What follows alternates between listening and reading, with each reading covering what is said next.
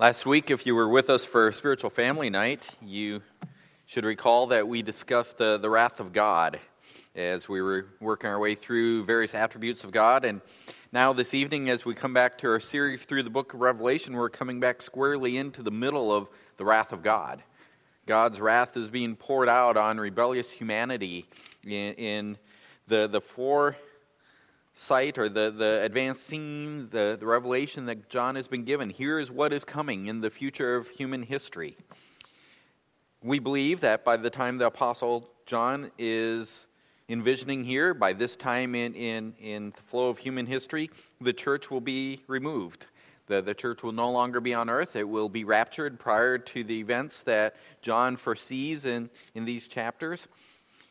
We're in the middle of the largest section of this book of Revelation. The, the book of Revelation, what John has been given by, by, by Christ to, to understand what is coming, is composed of several sections, and, and this is the largest one that we're in the center of here with the chapters we're looking at this evening. The, the section began in chapter 4 and 5, where John was given some scenes in heaven. He, he was able to see what was was happening in the throne room of God before these judgments began. And that serves as a backdrop to what is coming in the judgments themselves. He saw in chapter 4 God in his holiness sitting on his, his throne as the judge of the universe. And then in chapter 5, he saw the risen Lamb, the, the, the sole being, Jesus Christ, standing before the throne, the sole being who is able to take the scroll that the Father had and to execute whatever was sealed up upon it. Three weeks ago, we started looking at what was sealed in that scroll as Jesus began breaking the seals.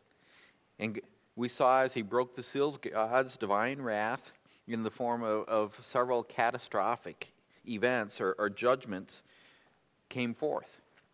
We should remember, though, that we anticipated that that this revelation of God's judgments will come in three sets. We only started looking at the first set. The, the first set was called the seal judgments because they occur as Christ is seen breaking these seals on the scroll. The, the second set is named the trumpet judgments, and the third set will be called the, the bowl judgments. Uh, two weeks ago, as we were talking about this, I, I, gave this chart. We can put the chart up here, and yeah, I hopefully it help explains the, the section that we're looking at there, the highlighted section, that all of these series of judgments, in my understanding, end at the same time. Now, by the way, there are more copies of this on the Welcome Center. We handed them out two weeks ago, and there's some more there if you want to pick one up on the way out tonight. The, these series all, all end at the same point because as we get closer and closer to the end of history, it, it's like God allows John to zoom in to, to further, closer and closer detail about what is happening, what is transpiring. So there will be seven years of judgments. We've opened the first six of the seven seals, which take us chronologically, I believe, to the halfway point. As we'll see tonight, as the seventh seal is broken, the, the seven trumpets will pop out, and they will take us through the last half of, of the seven year period. Before John opened the seventh seal, though, he had a couple of things pointed out in scenes within the vision that he was given that did not directly move the tribulation forward, eh, but they, they served to give further background information. Information that would help us understand what is about to come. It's a fairly common feature, really, as we go forward in the rest of this book, that we'll have these I, I call them interludes. That's what a lot of scholars call them. These, these little asides from the flow of events to, to give us some background information that will help us understand things more fully. Uh, in chapter 7, we had the first two of these scenes that came up. And, and really, they were given to us because at the end of the, the sixth seal, I can't say that fast too many times, the end of seal number six, a question was posed. The question was who is able to stand the great day of wrath that was about to fall? In the course of six judgments, catastrophic events had, had come upon mankind, and yet it's understood that worse things are coming. So the question was who could stand if, if these keep coming? Well, the answers were given in chapter 7 was twofold. We saw in chapter 7 there's 144 Israelites who will stand as witnesses during the, the tribulation. And then we were also shown that there are countless believers who will stand before God's throne as martyrs. They, they will not stand in physical life, but they will stand. They will stand proudly and, and, and joyfully before the throne of God as martyrs who come out of tribulation through their faith. Tonight, we are going to move into the next set of judgments, the, the trumpet judgments. My plan is to cover two chapters, as you saw on the first slide, so that, that we can read the record of the, the first six trumpets all in one pass. As these trumpets blow, see what's coming. There, there's a lot of details in these chapters that we'll read this evening. The, these details are designed to capture our imagination, to, to help us begin to envision the, the horrific nature of what's unfolding. But I'm going to try to do my best to keep from getting bogged down so that we can see the overall impact of, of God's divine wrath. Providentially, as I said, we discussed wrath last week. Here we are seeing God's wrath unfolding. God's judgment is falling faster and faster. The intensity is increasing as we move through the tribulation period, coming towards the end of the, the seven years. The whole impact is designed to help us see that it truly is a terrible thing to fall into the hands of the living God. We left off God's judgments uh, in chapter 6 with the sixth seal. So, chapter 8 begins with the breaking of the seventh seal. Remember, chapter 7 was an interlude in between. So, we have the breaking of the seventh seal. Look at verse 1 of chapter 8. When the Lamb broke the seventh seal, there was silence in heaven for about half an hour. And I saw the seven angels who stand before God, and seven trumpets were given to them. Another angel came and stood at the altar, holding a golden censer, and much incense was given to him, so that he might add it to the prayers of all the saints on the golden altar which was before the throne. And the smoke of the incense, with the prayers of the saints, went up before God out of the angel's hand. Then the angel took the censer and filled it with the fire of the altar and threw it to the earth, and there followed peals of thunder and sounds and flashes of lightning and an earthquake. I want us to think about the sudden silence that falls on, on a, a, group of rowdy children when, when they've been horsing around and suddenly they knock over mom's lamp and mom's favorite lamp shatters. There's instant silence as they await the arrival of mom. Well, on a massively larger scale, that is essentially what we have happening here in the first verse. Every glimpse that we've had of heaven to this point has involved activity that includes great sounds. There's been songs being sung to, to God on his throne. There, there's been, most recently, a multitude beyond number that were standing before the throne of God, praising him for their salvation. And now, if the Lamb breaks the seventh seal, there's sudden silence. I would expect that the silence would be deafening. I, I cannot help but think of Habakkuk 2, verse 20. But the Lord is in his holy temple. Let all the earth be silent before him. Zephaniah 1 7 and Zechariah 2.13 also instruct that silence before the Lord should be the right response when his wrath is aroused. Well, God's wrath is certainly aroused at this point. Silence is the immediate response to the breaking of this final seal. After a dramatic half hour of anticipating what is coming, things start moving again in heaven. And the seven angels are given seven trumpets. These angels will release seven additional judgments that, that make up this final seal. Remember, it's as if we're zooming in, and the seventh seal contains seven unique judgments when we look at it in more detail. They uh, are the culmination of God's wrath. John also sees beyond the seventh, he sees another angel, an eighth one, who, who adds further incense to the altar from which the prayers for vengeance were coming back in Revelation chapter 6, verse 10. There were martyrs under the, this altar crying out for, for justice because the evil people on the earth had taken their lives. The impression is that these trumpet judgments that are about to unfold, they begin to answer these prayers for justice. After offering the incense, the, the angel takes some fire from the censer, or in his censer from the altar, and he throws on earth, symbolically casting judgment down, initiating judgment. And creation responds with great physical disturbances. We have thunder and lightning and earthquakes all anticipating the great judgments that are about to, to come. Much like we saw in chapter 6 with the seal judgments, the, the first four trumpet judgments are grouped and, and, and somewhat distinct from the, the final three. If you remember, the first four seals had the four horsemen, and they were different from the next three. Well, now we have four trumpets that sound. So let's continue with verse 6 and the sounding of the four trumpets and the seven angels who had seven trumpets prepare themselves to sound them. Uh, if the angels prepare to sound their trumpets, we, we really should anticipate that there is going to be some kind of an increase in the severity of these judgments. That as bad as the, the judgments were in the seal series, is going to be worse. Verse 7, where we have the first trumpet.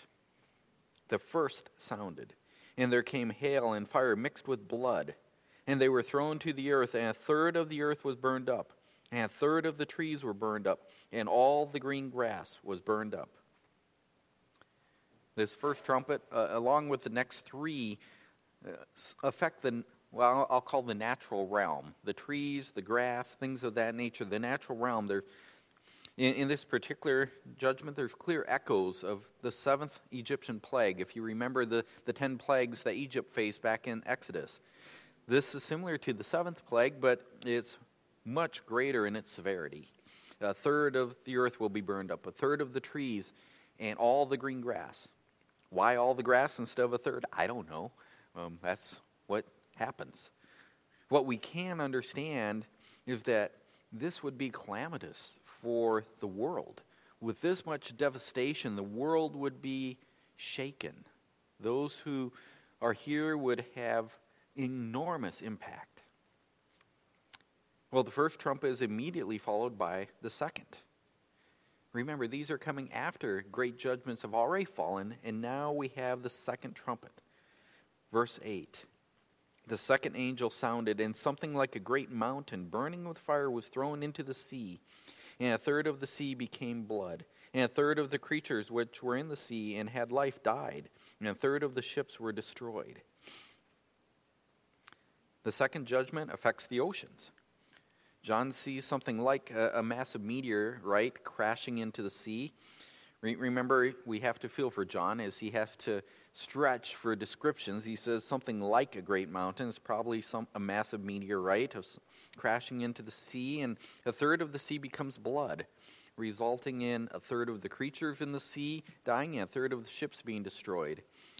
We, we would presume that most likely the death and destruction are located in the same portion of the sea that's turned to blood in this judgment. Um, that's where the third seems to harmonize, but we don't know for sure. What we do know is, I would say, based on the, the first Egyptian plague, where the Nile River was turned into literal blood, we should take this judgment as turning the oceans into literal blood. This is not a symbolic blood like colors, not blood red in, in colors, literally blood. Again, massive judgment. The third trum- trumpet seems to sound quickly after the second. Look at verse 10, the third trumpet. The third angel sounded, and a great star fell from heaven, burning like a torch, and it fell on a third of the rivers and on the springs of water. The name of the star is called Wormwood and a third of the waters became wormwood, and many men died from the waters because they were made bitter. The great star falling from heaven, most likely another large meteorite. This one breaks up and, and strikes all the sources of fresh water. There's some divine movement, right? It, it breaks apart, but only hits the, the, the, the fresh water sources, the rivers and the springs and the streams and it turns these into blood. or not into blood, rather into something bitter. That the name of is given to this this meteorite, wormwood, and apparently that's because it causes these water sources to become undrinkable. We we can assume that people would die indirectly from the previous judgments, that, but now we're told specifically that many men die from this judgment. You know, the, the oceans being turned blood probably would kill some people. The, the trees burning pro- and grass burning probably would catch some people indirectly. But here we're told people specifically die from this judgment. And then we continue in verse 12 with a fourth trumpet. The fourth angel sounded. And a third of the sun, and a third of the moon, and a third of the stars were struck, so that a third of them would be darkened and the day would not shine for a third of it, and the night in the same way. This judgment parallels the ninth Egyptian plague. There seems to be a lot of parallels to these plagues. It affects the bodies that give light in the sky. Somehow, a third of the light is reduced. It's unclear if the, the sun, moon, and stars become a third dimmer or if they fail to shine for a third of the day. Based on how it's translated, your, your, translation may tip you one way or the other, but it really is unclear how, what's being diminished. Are the days shorter or is, or is the light dimmer? In, in either case, the impact on the earth would be devastating, as, as it would greatly impact all of life.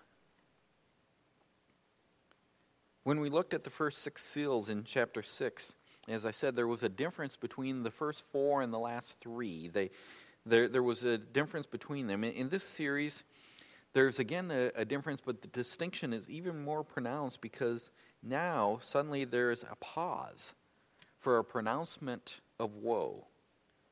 Verse 13. Then I looked, and I heard an eagle flying in the mid heaven, saying with a loud voice, Woe, woe, woe to those who dwell on the earth, because of the remaining blasts of the trumpet of the three angels who are about to sound. Before the next trumpet sounds, John has shown this brief view from a different perspective.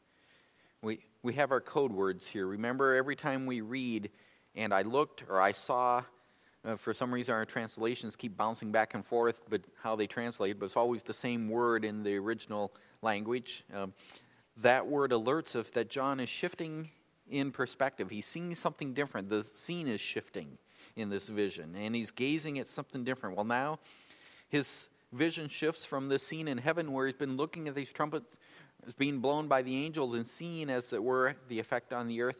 Now he shifts to looking at this eagle flying in the, the heavens.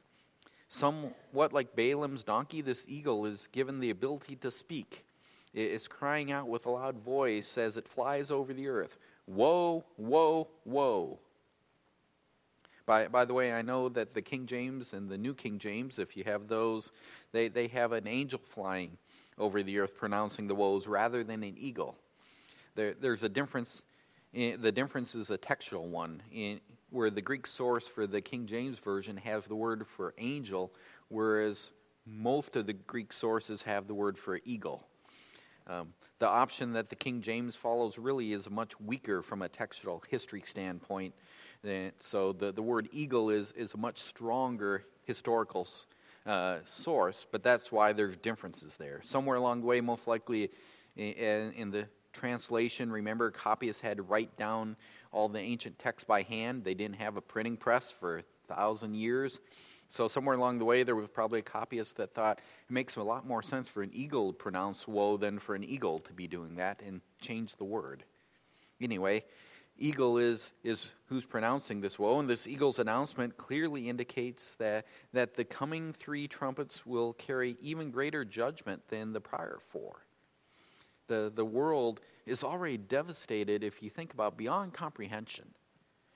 But for those who are still dwelling on it, much more severe events are about to come. It's interesting that the altar in, in verses 3 and 5 connected the, the trumpets to the prayers of for vengeance, as I said, for those martyrs that were under the altar in chapter 6. If the fifth seal was, was broken, these martyrs were there asking for vengeance. Well, this pronouncement of woe by the eagles, as well as, as the woes that were being requested by the martyrs, there's a connection there as well because the martyrs were invoking vengeance on those who dwell on the earth. And this, promo- this woe is on those who dwell on the earth. There's a tie there, a literary tie, that this judgment is coming for those who still live on the earth. Is an answer to the prayers for vengeance. Having heard the eagle pronounce the coming woes, God, John's gaze shifts back to heaven as he once again is, is moved in, in what he's looking at. And now we see the sounding of the fifth trumpet in chapter 9. The, the next two trumpets, Numbers 5 and 6, they have a lot more detail than the first four. The first four, remember, uh, we just read, they were a verse, maybe two verses. Well, now we have 12 verses for the next trumpet here in chapter 9. Then the fifth angel shouted, and I saw, that's where John's vision shifts again. I saw a star from heaven, which had fallen to the earth, and the, the key to the bottomless pit was given to him. He opened the bottomless pit, and smoke went up from the pit, like the smoke of a great furnace. And the sun and the air were darkened by the smoke of the pit. Then out of the smoke came locusts upon the earth. The power was given to them as the scorpions of the earth have power. They were told not to hurt the grass of the earth, nor any green thing, nor any tree, but only the men who do not have the seal of God on their foreheads. And they were not permitted to kill anyone, but to torment for five months. And their torment was like the torment of a scorpion when it stings a man. And in those days men will seek death and will not find it. They will long to die, and death flees from them.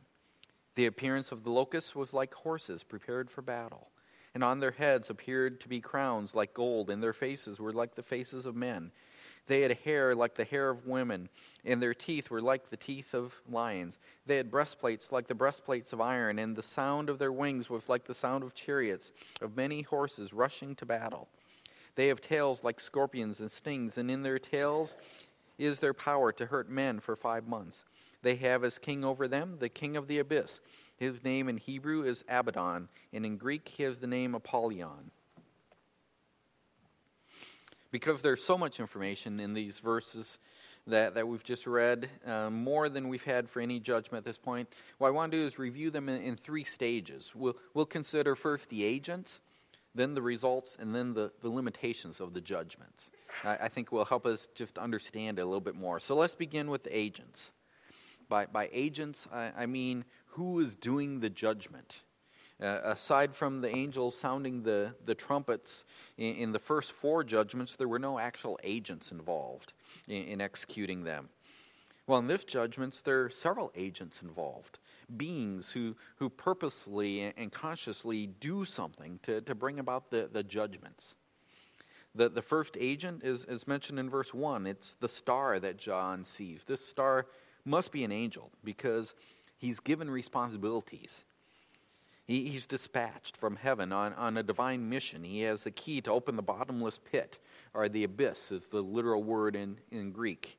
He, he's told to open it, and he uses the key to do exactly what he's instructed to do to open this, this abyss, the bottomless pit, which releases the second players in the judgments, the, the second agents, the locusts that are released from the abyss. The, the locusts are most certainly unusual. Um, I feel sorry for John as he tries to describe them. John uses as and like more times in this chapter than you will find those words in any other chapter in the Bible. It, he cannot find human language to describe what he, he, he sees.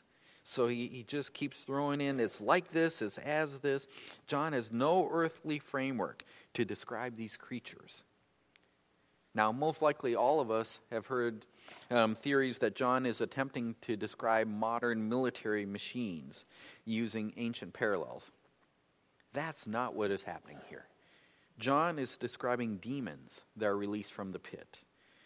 They are certainly not locusts, but neither are they machines. These are sentient, malevolent beings that are released from the pit. They relish the opportunity to inflict pain and suffering on mankind. Of course, we should note there's also a third agent specifically mentioned in this judgment. That's the king, who's over all these demons. This demon king is given a name. He's given name in both Hebrew and Greek, but the, the name means the same in both case. He is the destroyer. This demon king is not Satan. Eh, he is rather one of Satan's emissaries. He's working on Satan's behalf. He is one of Satan's chief generals, if you will. He's doing Satan's bidding against mankind because he wants to destroy those who bear the image of God, which is Satan's mission all along. We should always remember that even Satan and his minions, though, serve the almighty purposes of God. God uses Satan's agents as his agents to exact divine judgment here as they're released upon the earth. Having looked at the agents here, let's consider the results. The results of this swarm of locusts comes out of the pits and then spreads across the earth is tremendous pain and suffering for the people. The, these creatures have tails, we're told, like scorpions with which they, they sting people. But the venom is not fatal, just extremely painful. So painful, we're told that the people suffering from this judgment will wish they could die, but death will not come.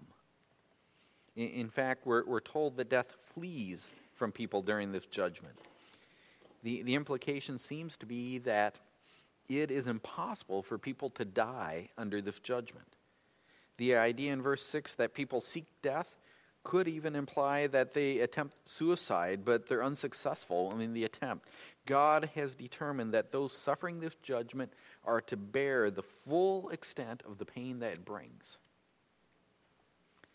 As I was thinking about this judgment this week, I, I could not help but think about our Lord and Savior Jesus Christ. We, we just celebrated these, these elements that, that remembered his death, what he went through.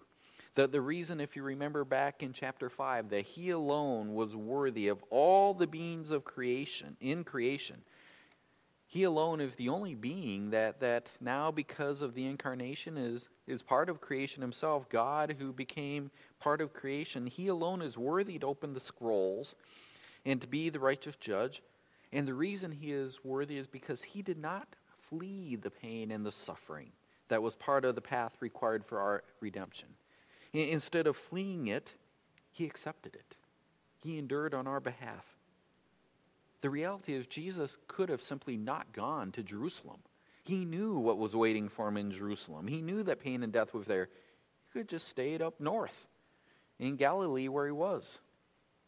He could have hid in the Garden of Gethsemane instead of walking up to the soldiers. When, when Judas arrives with the, the soldiers, he walks up to them. Instead, he could have hid under the trees. He could have resisted the whipping and the crown of thorns and the nails through just the, the briefest exercise of divine power he had at his disposal in infinite supply. Remember when the soldiers walk up and they ask, he asks, Who are you looking for? And they say, Jesus of Nazareth. And he says, I am. What happens to them? They're all blown down. Just a tiny little glimmer of the power he has at his disposal. And he waits for them to pick them, themselves back up and he says, I am. I'm he. He could have easily called 10,000 angels to come to his rescue. Instead, our Savior accepted the full extent of the pain involved with our redemption he, the righteous, accepting the, the judgment on behalf of the unrighteous, accepted the full extent of pain without invoking divine intervention. Whereas here we have unrighteous trying to avoid the righteous judgment, the rightful judgment that was coming upon them, requiring actual divine intervention to see that they receive the full extent of their judgment. What a contrast. The results are extreme pain. Let's also consider the limitations. These locusts, as I said, they're not real locusts, they're, they're demons, but they are specifically instructed not to hurt the grass or any green thing or tree. That's another indication they're not real locusts. Real locusts devastate green things. They also are told they cannot hurt the 144,000 Israelites who were given the, the seal of God on their forehead in, in the previous chapter. These have been set aside as witnesses for God. They are not to feel the, the, the divine judgments that's coming on the rest of mankind. We're also informed there's a limitation to the duration of judgments. They can only operate for five months. This, uh, according to verse 12, ends the first of the three woes, the final three trumpet judgments. The first woe has finished. The first woe is past. Behold, two woes are still coming. Well, the, the next woe comes in the very next verse. We have the sounding of the sixth trumpet in verse 13. So let's read about that trumpet. Then the sixth angel sounded, and I heard a voice from the four horns of the golden altar which is before God, one saying to the sixth angel who had the trumpet, Release the four angels who are bound at the great river Euphrates. And the four angels who had been prepared for the hour and day and month and year were released, so that they would kill a third of mankind. The number of the armies of the horsemen was 200 million. I heard the number of them.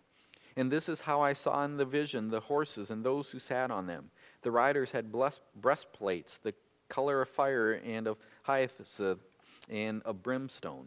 And the heads of the horses are like the heads of lions, and out of their mouths proceed fire and smoke and brimstone.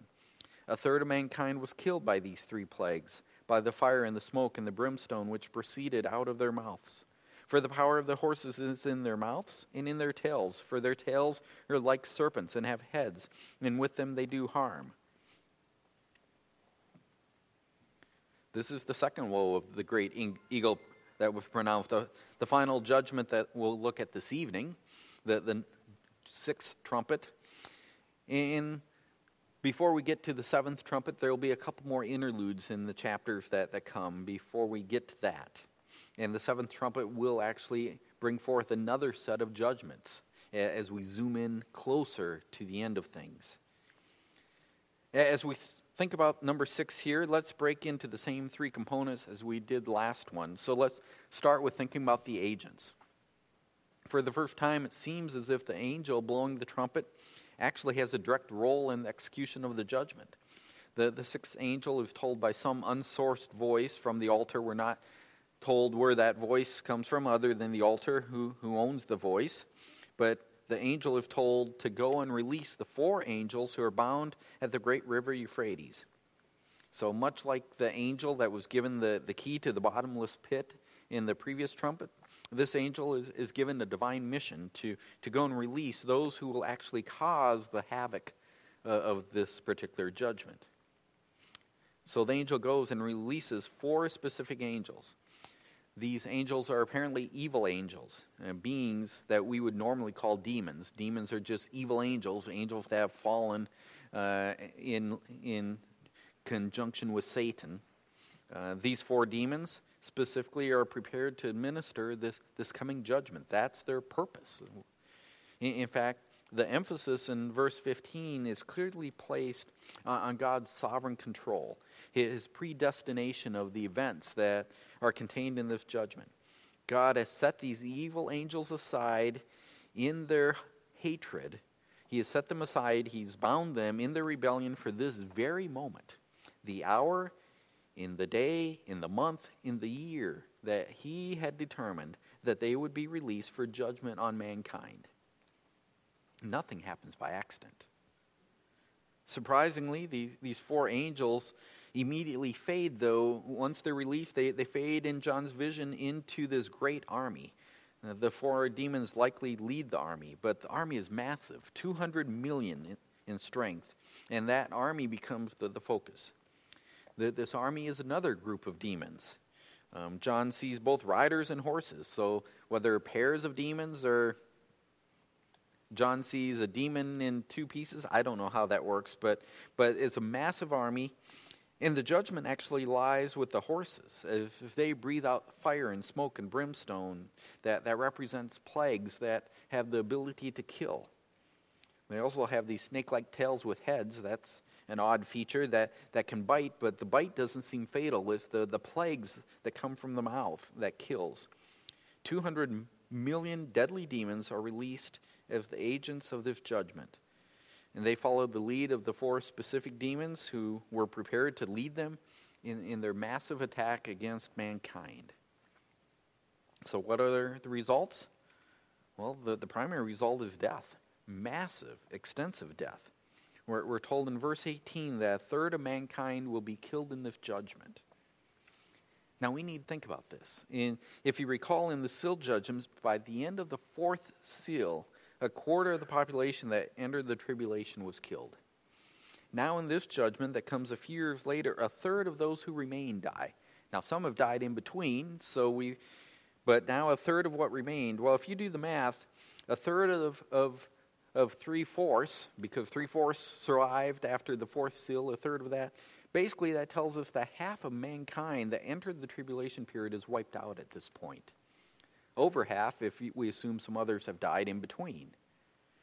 So, in a few years' time frame, where we don't have exact time here as how far we're in, but in a few years' time frame, from the beginning to the end, we know the to- totality is only seven years. So, in a few years' time frame, half the population of Earth is killed.